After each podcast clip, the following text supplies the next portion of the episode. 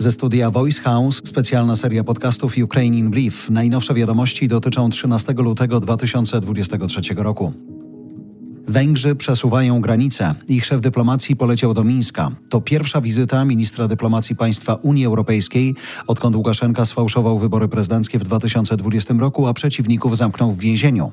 To także pierwsza wizyta dyplomaty z Unii od wybuchu wojny w Ukrainie. Kiedy świat chce zakazać sportowcom właśnie z Białorusi i Rosji udziału w igrzyskach, Węgrzy podają sobie ręce z reżimem w Mińsku.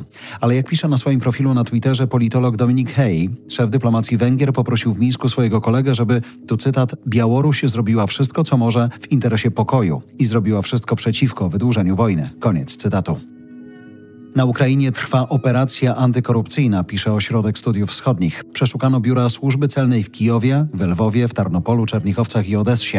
Wstępnie mówi się, że państwo straciło około 300 milionów dolarów.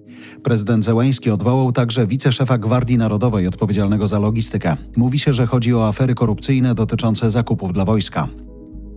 W okolicach Bachmutu, gdzie trwają najcięższe walki, Ukraińcom nie udało się zatrzymać wroga, tylko spowolnili Rosjan. Skalę walk eksperci OSW pokazują na liczbach. 10 lutego była rekordowa liczba walk 54. Artyleria Moskwy ostrzeliwała Ukraińców 124 razy. 11 lutego było ponad 400 rosyjskich ostrzałów. To także rekord. Najcięższe walki toczą się o kontrolę nad najważniejszymi trasami na zachód Ukrainy. W najnowszym ataku Rosji na cele strategiczne w Ukrainie trafione zostały hydroelektrownie, elektrociepłownie oraz podstacje i linie energetyczne wysokiego napięcia w sześciu regionach na wschodzie, południu i zachodzie kraju. Rosja miała użyć ponad 100 rakiet, dronów kamikadze i artylerii. Niemcy już rozpoczęli szkolenie ukraińskich czołgistów. Kurs potrwa od 6 do 8 tygodni. Jeżeli plan się powiedzie, pierwsze leopardy trafią na front pod koniec marca. NATO musi produkować więcej amunicji, mówi szef sojuszu. Chodzi o wojnę, ale także o odbudowanie natowskich zapasów. Tymczasem ukraiński państwowy koncern zbrojeniowy ogłosił, że wspólnie z jednym z krajów NATO zaczął produkcję granatów moździerzowych 120 mm. Prawdopodobnie chodzi o Czechy, ale wiadomo także, że ukraiński przemysł wojskowy współpracuje z Polską i Słowacją, pisze OSW.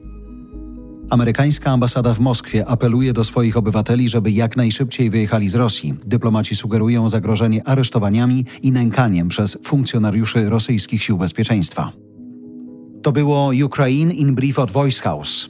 Kierownictwo produkcji Dorota Żurkowska. Redakcja Agnieszka Szypielewicz. Dystrybucja Olga Michałowska. Dźwięk Kamil Sołdacki. Redaktor naczelny Voice House Jarosław Kuźniar.